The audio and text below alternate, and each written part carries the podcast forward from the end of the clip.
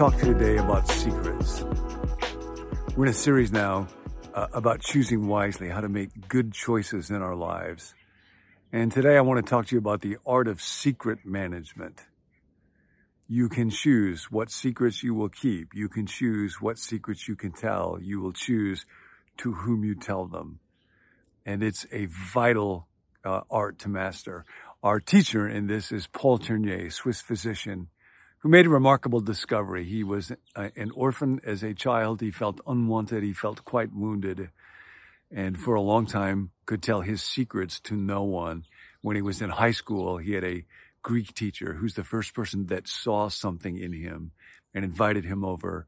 And Tournier found himself confiding, expressing, revealed the secret longings of his heart to this person. Now, you might think, since I'm a pastor and pastors often talk about the danger of secrets, you're only as sick as your secrets, that I'd be anti-secret, but I am not. Actually, um, the ability to have a secret is fundamental to personhood. It's actually the first movement in personhood.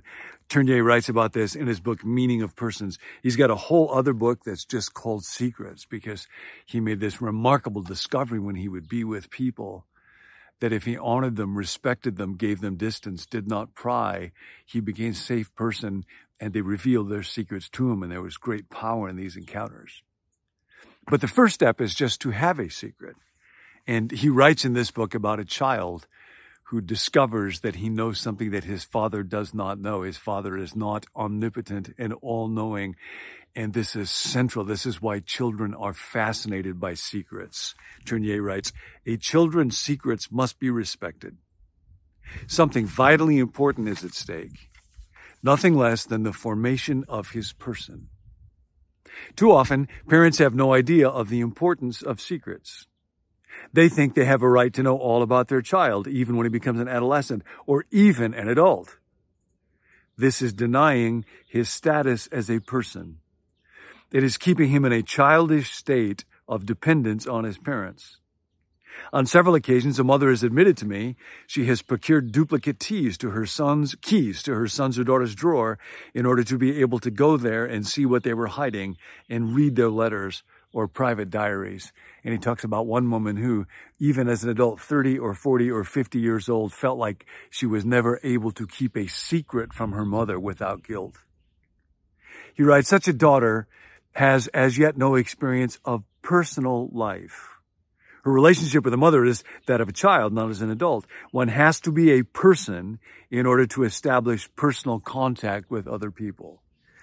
And then he goes on, but while the child loves secrets, he also loves to tell them, I've got a secret, he says, but I'm not going to tell you. And then a moment later, don't you want me to tell you my secret?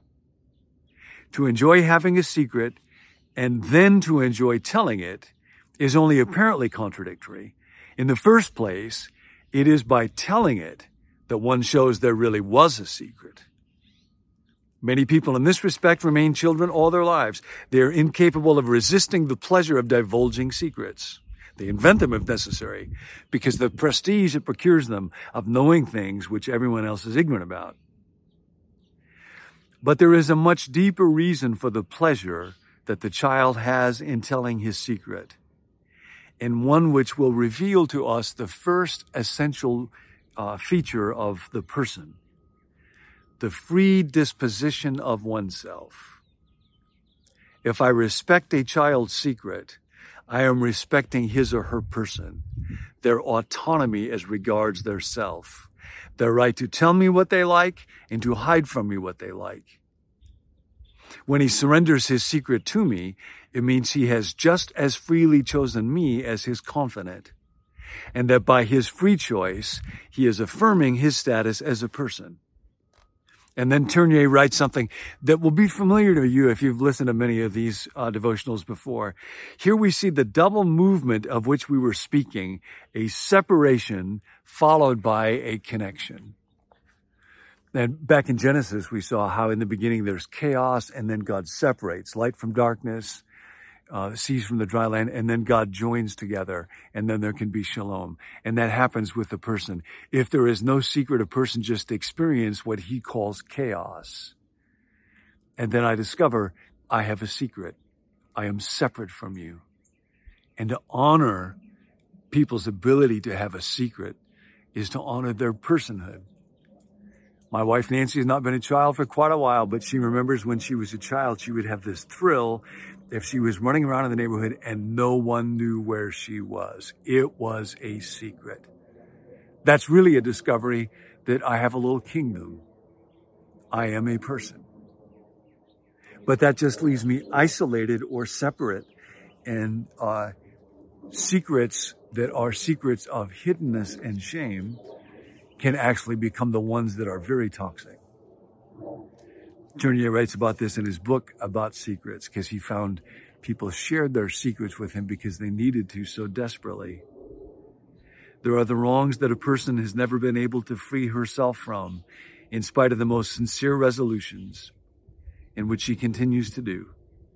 There is that bottle of whiskey hidden carefully in the bookcase she can't get along without. There are some pornographic drawings shut up in a drawer. There is a prostitute that a very respectable father of a family visits regularly in great secrecy. There is a portfolio at the bank that has never been declared for taxes. There are some very childish hobbies for which you could be ridiculed by those who know you only in your public life. There are the stupid expenditures which another cannot resist and would not dare to confess to a spouse to whom he is always preaching economy. There are a thousand little cowardly, despicable acts which we surprise ourselves by committing. And Tournier goes on to talk about the often imperceptible borderline between telling a secret and making a confession. When we confess, we are unburdening our, ourselves of a secret that has weighed us down. How do you get wise about what secret to keep and what to reveal? Well, Jesus actually talks about this. The Bible talks about this. On the one hand, Jesus says, if you're going to do something good, like if you're going to be generous and give, don't announce it with trumpets the way that the hypocrites do. Rather, don't let your left hand know what your right hand is doing. If you're going to pray, don't be like the hypocrites that love to do it in synagogues and on street corners. Wherever, rather, go in the room and close the door and your heavenly father who sees what is done in secret will reward you. If you're going to fast, don't look real somber like the hypocrites do so that everybody will know that they're fasting. Rather, anoint your head and wash your face and your father who sees what is done in secret. In other words, if you're going to do a good thing, but you're tempted to let other people know about it so that we just turn into a, an exercise in image management, keep it a secret. On the other hand, uh, when there is shame and guilt that gnaws away at you and you feel like you're the only one in the world that must be guilty of this and God could never love somebody like you, then the word comes to us from the book of James, chapter 5. Confess your sins one to another and pray for each other that you might be healed. Here's our problem. I do something good. And Jesus says, now if you keep that a secret, uh, you can get free on the inside from your need for people's approval. But I scream to let everybody know about it. I do something bad and will be alone in my crippling guilt and shame and, and self-condemnation. And there the New Testament says, no, come into the light and tell. I, I keep secret what I ought to tell and I tell what I ought to keep secret. So the idea for today is do something really good and keep it a secret and think of something you've done that's bad and tell another person about it. Confess to another person, somebody that you know and trust. Bring it into the light. And then as we do this, as we become experts in the art of secret management, we are liberated both from our need for other people's approval as well as the shame and guilt that comes in our hiddenness. I mentioned for Tournier um, the relationship that uh, caused a lot of his growth into personhood was a teacher of his when he was in high school. He went on to be a doctor and to discover the power of the revelation of secrets and respectful listening in the lives of people that kind of transcended boundaries between psychology and therapy and spiritual life and confession because God is mixed up in all of that. Because God is present before us all the time. And eventually Tournier wrote a book about this. uh, The Healing of Persons. It was his first book, and he read parts of it to six friends. And because um, he told stories in it and it wasn't technical or formal, uh, all six of them said, nope, don't publish it. And he sent it to two publishers, and they both said, don't publish it he decided as a last measure that he would read a chapter to his old teacher, the one who first saw something in him. And he came to the end of that chapter and the teacher said nothing except read some more. And he did the second chapter and the teacher was again silent, read more. And Tournier said he was very afraid of having this work condemned by somebody that he loved. He got to the end of it and his old teacher said to him, Paul, let's pray. And Paul Tournier said, But we've never prayed before. You always told me that you did not believe in a personal God. Have you become a Christian? And his teacher said, Yes. And Paul said, When did this happen? And his teacher said, Right now. Listening to that book, listening to the heart of his student, Paul Tournier, talk about the mystery of God present with people um, did something in the heart of that teacher.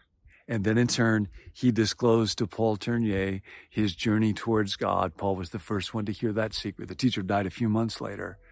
Paul Tournier published that book and uh, it changed the lives of millions. You are a person. You are a carrier of secrets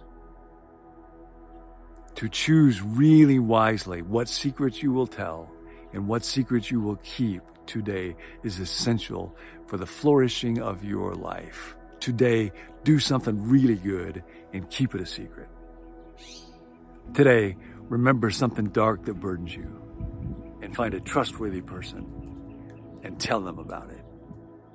And we will be free in the fellowship of the withered hand. See you next time. Thanks for joining us here at BecomeNew.me. You can join the conversation on YouTube or Facebook or Instagram. If you'd like to receive the daily emails that go along with each video, let us know at becomenew.me at gmail.com. Or if you want prayer, you can text us at 855 888 0444. We'll see you next time.